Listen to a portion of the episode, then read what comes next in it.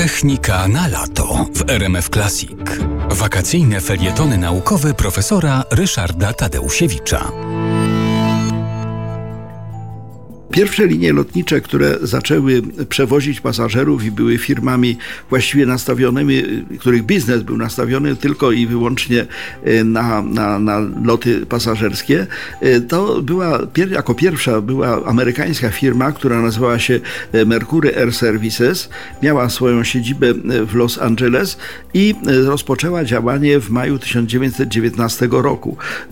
W Polsce zaczynaliśmy wtedy no, budować naszą niepodległość niepodległą ojczyznę, a jednocześnie biznes światowy zaczął budować e, samoloty dla celów pasażerskich. E, co dosyć zabawne i ciekawe, e, firma Mercury używała do przewożenia pasażerów niemieckich samolotów, konkretnie były to samoloty Junkers F-16, to było po I wojnie światowej, więc te samoloty poprzednio wojskowe stały się samolotami cywilnymi.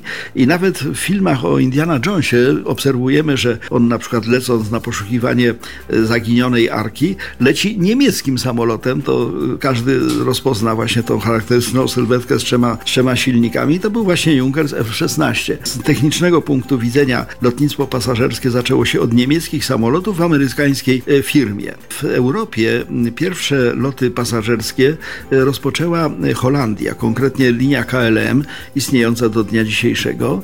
7 października 1919 roku zaczęła loty regularne z Londynu do Amsterdamu i z powrotem. Te, te loty no, nie cieszyły się dużym powodzeniem właśnie ze względu na to, że ludzie się bali latać. Był taki pokazowy przelot dwóch dziennikarzy, którzy na bieżąco mieli to potem zrelacjonować. Miało to miejsce 17 maja 1920 roku. Okazuje się, że prasa to potęga. Rzeczywiście jak zaczęto opisywać, jak to tam ten, ten samolot wygodnie i ładnie tych pasażerów przewiózł, no to zaczęła się moda rzeczywiście na, na e, samoloty pasażerskie pasażerskie. Firma KLM bardzo się rozwijała. Na gruncie europejskim jeszcze nie było Lufthansa, jeszcze nie istniał British Airways, nie, nie było e, francuskich linii lotniczych. Holendrzy byli pierwsi.